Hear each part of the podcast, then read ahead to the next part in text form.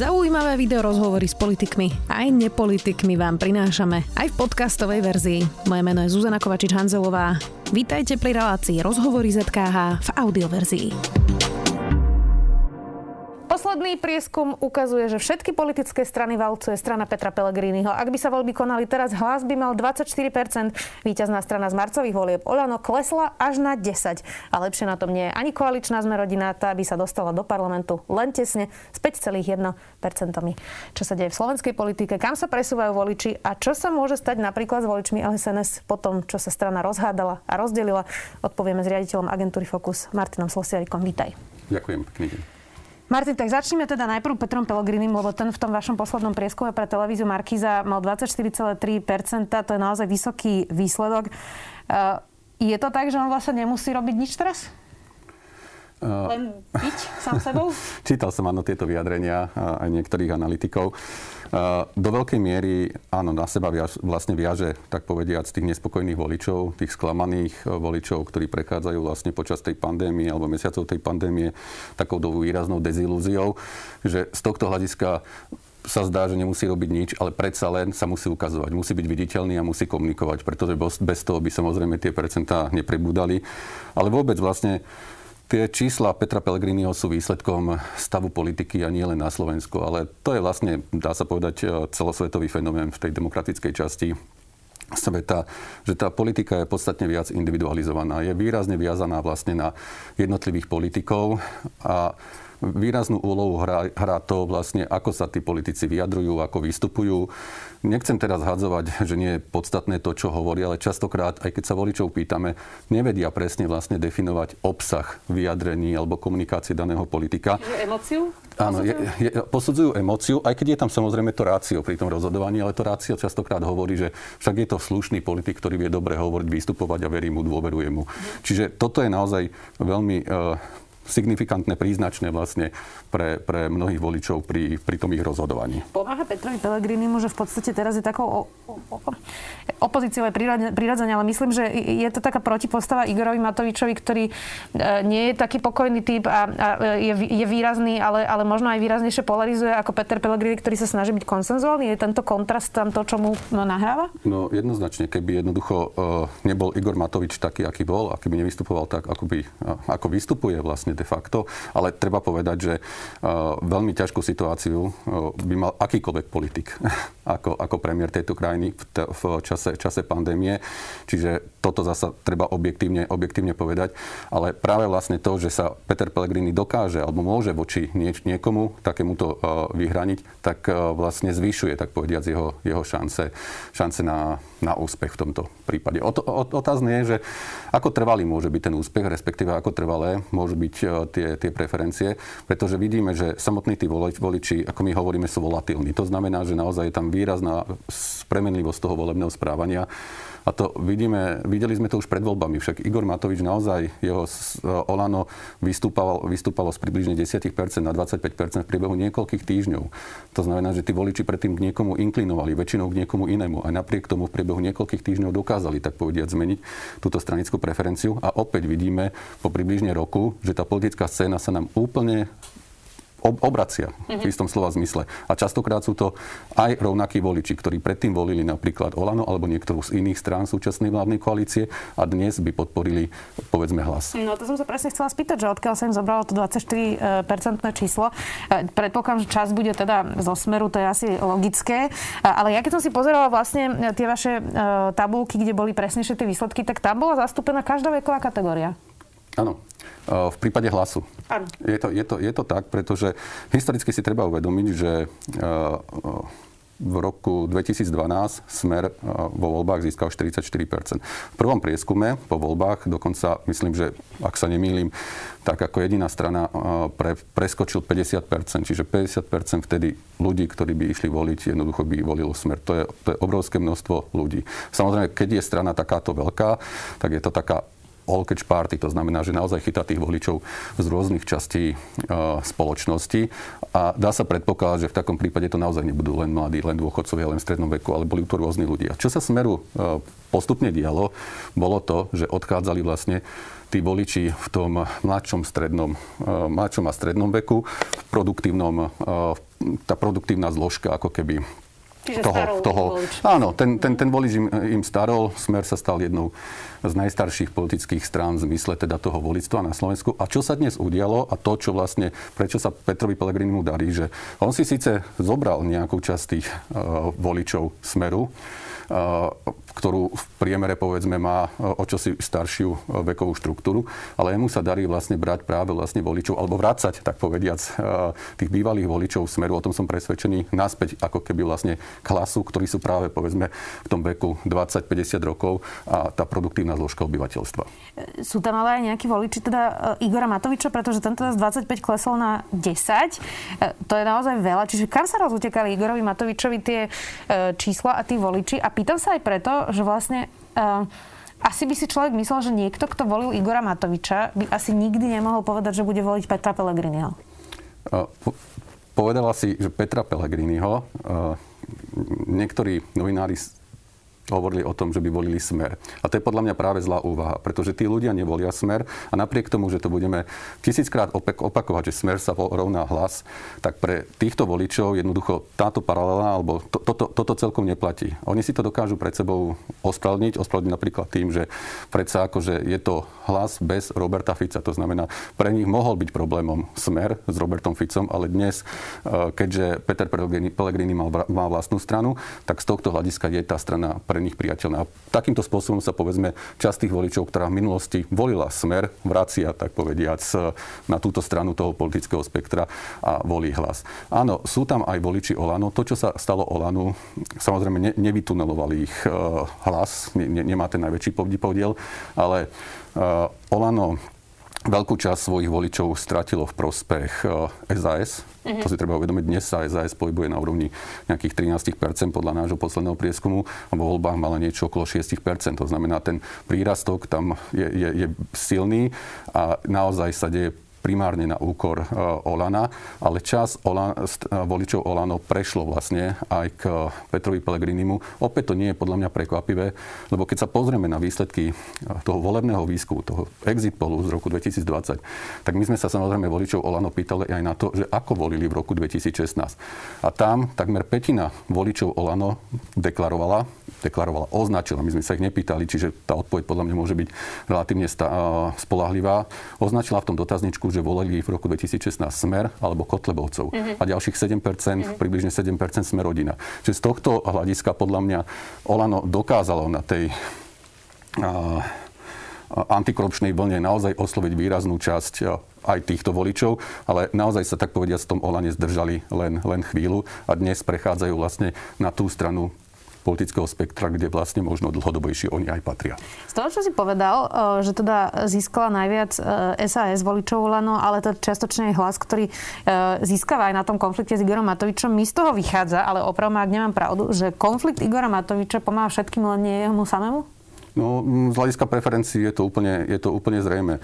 Ale dokonca sa zdá, že ten konflikt dnes nemusí už uh, pomáhať ani koalícii ako takej nechcem robiť predčasné závery z jedného prieskumu, ale uh, samotné SAS sme uh, mesiac dozadu, uh, to znamená koncom roka, merali až na úrovni 16 Čiže zdá sa, a, a ten pokles k tým 13 je dosť výrazný, mm-hmm. lebo v preferenciách sa väčšinou nedejú medzimesačne také výrazné zmeny, ak nedôjde naozaj nejakej výraznej ruptúre, kauze alebo čo, čomukoľvek podobnému v tej, v tej verejnej mienke alebo na tej politickej scéne.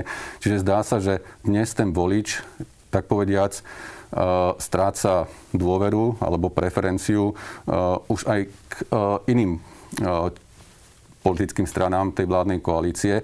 A to znamená, že ten, môže, ten konflikt... Môže byť z toho unavený. Ke, áno, ten, presne, presne, môže byť z toho unavený a ten konflikt nakoniec vlastne dnes už nebude pomáhať žiadnej z tých strán. E, nerozobrali sme ešte LSNS, ja som sa to pýtala v úvode, že ako to vlastne ovplyvní to, že Marian Kotleba, čakáme, uvidíme, ako to dopadne, môže ísť e, na niekoľko rokov do väzenia, bude to úmyselný trestný čin za tie šeky, čiže už potom zrejme nebude môcť nikdy ani e, kandidovať.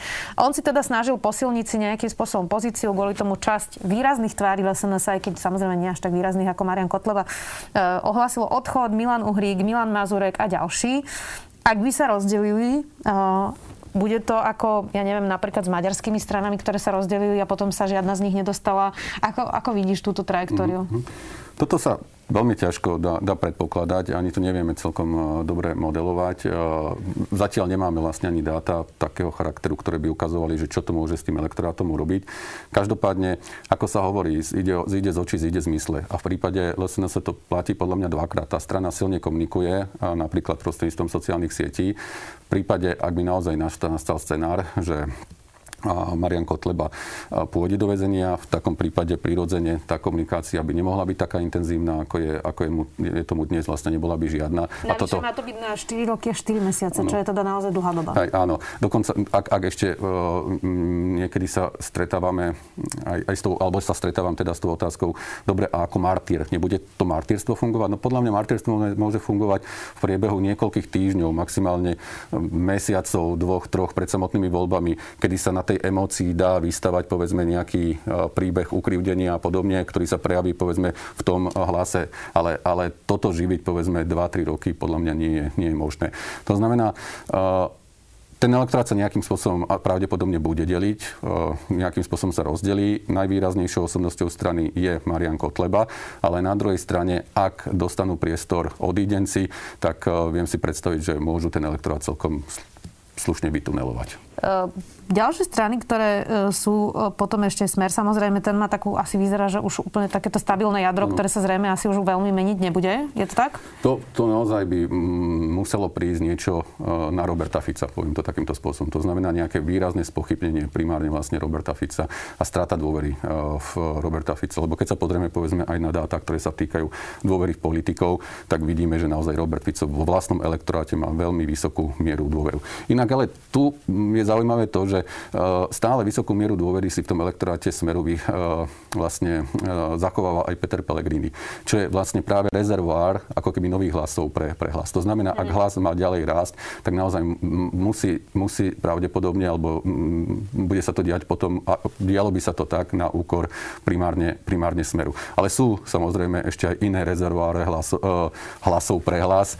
Týkajú nevoliči si... A, nevoliči, a na druhej strane Smerodina, o ktorej ktorej sme možno nehovorili. Ešte ale... tam sa chcem presne dostať, lebo za tým je teda PS a sme rodina. A to, čo je veľmi zaujímavé, je, že progresívne Slovensko takmer vôbec nevidno po voľbách. Pri všetkej úcte samozrejme nejakú aktivitu na sociálnych sieťach majú. A Sme rodina je v koalícii, je to mhm. vládnúca strana. A PS vo vašom prieskume vyšla teda o jednu uh, desetinu percenta vyššie, teda 5,2 a Sme rodina má 5,1. Ako si vysvetliť, uh, že strana, ktorá je mimo parlamentu, nemá také príležitosti, ako komunikovať, má viac preferencií ako vládna strana, kde je výrazná osoba, ktorá je predseda parlamentu, druhý najvyšší ústavný činiteľ. Ako je to možné? No, uh nehovoril by som, že má viac preferencií. Číselne áno, z hľadiska áno. samozrejme štatistiky je to, povedal by som minimálne teda rovnaká, rovnaká pozícia. Myslím, že PS, aj, takto, aj v progresívnom Slovensku sa z hľadiska teda, teda toho volického zázemia udiali nejaké zmeny, to znamená, nejakí voliči odišli, nejakí prišli, ale v sumáre to vyzerá tak, že si relatívne udržujú tú pozíciu. Ale pozícia okolo 5% naozaj nie je veľmi, veľmi silná, veľmi stabilná môže sa stať, že v nejakom bode jednoducho to z hľadiska štatistiky môže naozaj padnúť pod 5% Myslím si, že, že to, že dnes si dokážu uchovávať tých voličov, je možno aj do istej miery sila značky, ktorá bola zavedená počas volieb. Myslím to hlavne v porovnaní povedzme so stranou spolu, kde jej predseda Juraj Hybš eh, je z môjho pohľadu veľmi aktívny, častokrát ho vidieť na, na tlačovkách, ale v, tom, v tých percentách sa to až tak neprejavuje. Ale, ale napriek tomu myslím, že v poslednom prieskume mali okolo 1%, že predsa len to bolo čosi viac ako 0, niečo v minulosti, ale nepribúdajú napriek tej aktivite eh, tie, tie hlasy tak, ako by si, alebo ako by sme možno očakávali. Čiže to je aj odpoveď na tú tvoju otázku, že nie je to naozaj len o, o, o aktivite, možno len o viditeľnosti, ale časť tých voličov z mm, progresívneho Slovenska volí tú stranu možno práve preto, že nevidí na tom politickom trhu alebo na tom stranickom trhu inú stranu, ktorá by reprezentovala napríklad témy, ktoré sa týkajú niektorých kultúrno-etických otázok mm-hmm. alebo podobne. Také tie úplne liberálne. Áno, také tie liberálne. Ako je možné teda, že sme rodina je mm-hmm. tak nízko? Je to naozaj tá, uh, tie kauzy toho, asi to môžeme nazvať papalašizmu Borisa Kolára a dá sa z nich ešte vlastne nejako pozviechať, alebo to bude ako s Andrejom Dankom, to sme uh, rozoberali už aj naposledy, že teda po, počas toho boskava vyhľadávania výložiek už to bolo voličom násmych a odvtedy už sa z toho teda veľmi nespamätal. Mm-hmm. Andrej Danko. Podľa mňa pri Sme rodina sú dva základné faktory, prečo to tak povediac padlo. Tu by som tiež upozornil, že myslím, že v polovici minulého roku sa tá strana pohybovala niekde okolo 13% To znamená naozaj, že výrazne vyššie preferencie, ako, ako, je, tomu, ako je, mu, je tomu dnes. Prvá vec je vznik samotnej strany hlas. Keby jednoducho tá strana nevznikla, nemyslím si, že by Smer dokázal prebrať týchto voličov. Skôr by išli niekde inde, ale samotná Smer rodina v minulosti, keď, keď vznikla, bola výrazne tak povediac, dotovaná práve vlastne aj bývalými voličmi Smeru. Nie väčšinou, ale časť tých voličov má zasa túto, túto, túto skúsenosť. Ako som o tom hovoril, vlastne tí, tí voliči skôr v produktívnom veku. A dnes e, sa zdá, že pre nich e, akceptovať okrem toho Smerodina a, a hlas, ako keby vlastne sa bijú o takého skôr e, sociálne lavicovejšieho voliča, keď to tak povedá, to znamená sociálne orientovaného, ktorý naozaj pre ktorého je, sú dôležité tie, tie témy aj pomoci štátnej podpory a podobne. A druhá veľmi dôležitá vec, na ktorú si už ty nakoniec upozornila, sú, je kumulácia tých rôznych kauz, ktoré eh, ja si myslím, že zasiahli ako keby do DNA eh, sme rodina. Pretože Boris Kolár tú stranu vlastne staval ako stranu, ktorá sa vlastne vyhraňuje, vyčlenuje voči, eh, voči elitám a voči, voči štandardným politikom. To znamená aj voči ich podľa neho štandardnému konaniu, s ktorým súvisí papalašizmus. Ale viaceré kauzy jednoducho práve ako keby namočili Borisa, Borisa Kolára presne do, do, do tejto rieky, kde, kde nechcel byť. A, a jednoducho dostal dosť výraznú stigmu práve takéhoto papalašizmu, s čím sa osobne si myslím čas jeho voličov naozaj nevie, nevie zmieriť. A preto možno paradoxne pre niektorých prechádza k Pelegrinimu. Ešte posledná strana, alebo teda posledná koaličná strana, ktorú sme rozbrali, je, za ľudí. Tá, teda po voľbách a po odchode Andreja Kisku mala, myslím si, že 3,5%, 4% a stále to teda nestúpa. Je to okolo 4,2 teraz vo vašom prieskume. E, ja viem, že je to opäť štatistická odchýlka, ale už z toho vyplýva, že aj KDH má viac ako, ako teda vládna strana e, za ľudí keď už to takto dlho trvá a stagnuje tá strana, je tam ešte nejaká šanca, aby vôbec nejakým spôsobom oslovili teda ďalších voličov?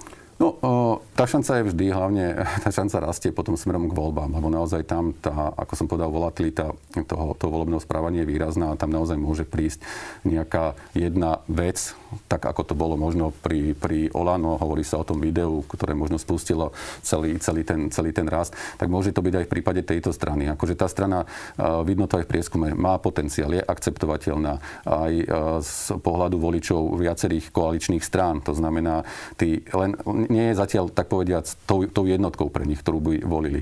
Inak e, to je celkom e, zaujímavé, že e, v stranách, ktoré sa pohybujú teda v tom rozmezí 4 až 5% tak tri z tých strán menili vlastne predsedu. Mám na mysli KDH, za ľudí a konec koncov aj progresívne Slovensko. Ale tá zmena vlastne v konečnom dôsledku nepriniesla nejaký raz preferencií tým len chcem povedať, že, že nie je to vždy vlastne len, len, len o, o tej, o tej osobnosti. To, to je taký paradox, lebo pri teda Igorovi Matovičovi a Petrovi Pelegrinimu to je o osobnosti Presne. a pri týchto značkách nie? No, zdá sa, zdá sa, že tu fungujú teda aj nejaké iné, iné sily, dnes, než len tá, tá individualizácia. No otázne je, že či potom, ja som to myslím, že aj v nejakom komentári uviedol, ak sa viacero takýchto strán, ktoré možno majú k sebe aspoň z časti programovo alebo ideovo blízko, e, či jednoducho nemá začať nejaké diskusie. A teraz nehovorím o, priamo o spájaní sa, ale práve o úvahách toho, aby zvýšili svoju šancu byť súčasťou budúceho parlamentu. Mimochodom, Česká republika má pred voľbami a dejú sa tam takéto koalície, ale to sa deje tesne pred voľbami, až, čiže máme ešte čas. Záverečná otázka. Vyšli vám z tých uh, všetkých aj čiastočných výsledkov, a teraz myslím naprieč politickým spektrom to, uh, čo sa obávajú viacerí, ktorí komentujú teraz dianie, a to je polarizácia spoločnosti. Uh, viacerí vyčítajú Igorovi Matovičovi, že rozdeluje a nespája že vyhľadáva konflikt. Samozrejme aj pandémia sama o sebe prináša množstvo strachu a hnevu a, a rôznych vecí. Je to asi ľudsky pochopiteľné, ale vyšla vám tá polarizácia aj z dát? A tá polarizácia je do veľkej miery prítomná kontinuálne v tej spoločnosti. Vidíme, že častokrát je tá spoločnosť jednoducho rozdelená. Nehovorím, že priamo na dve polovice, ale častokrát je to možno 55 45 a potom sa to zase naopak otočí. Samotný konflikt je tak povediac vodou pre, pre, pre politiku, pretože e, na to, aby bola, bola, bola zaujímavá, musí tam byť samozrejme nejaký konflikt. Druhá vec je tá, že výrazná nespokojnosť e, povedzme s manažovaním tej pandémie sa netýka len e, opozičných strán, ale na naozaj aj časti vlastne tých, tých koaličných voličov. Čo ale samozrejme nehovorí o tom, že by prešli, tak povediať, na, tú, na, ten druhý, za, na ten druhý breh alebo jednoducho za tú, za tú červenú čiaru.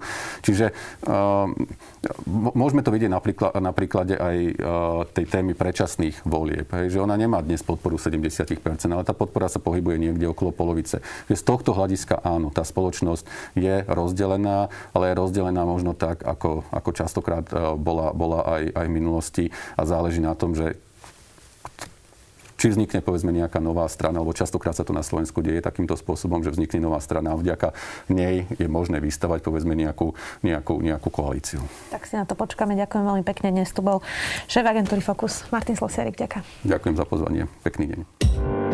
Počúvali ste podcastovú verziu relácie Rozhovory ZKH. Už tradične nás nájdete na streamovacích službách, vo vašich domácich asistentoch, na Sme.sk, v sekcii Sme video a samozrejme aj na našom YouTube kanáli Denníka Sme. Ďakujeme.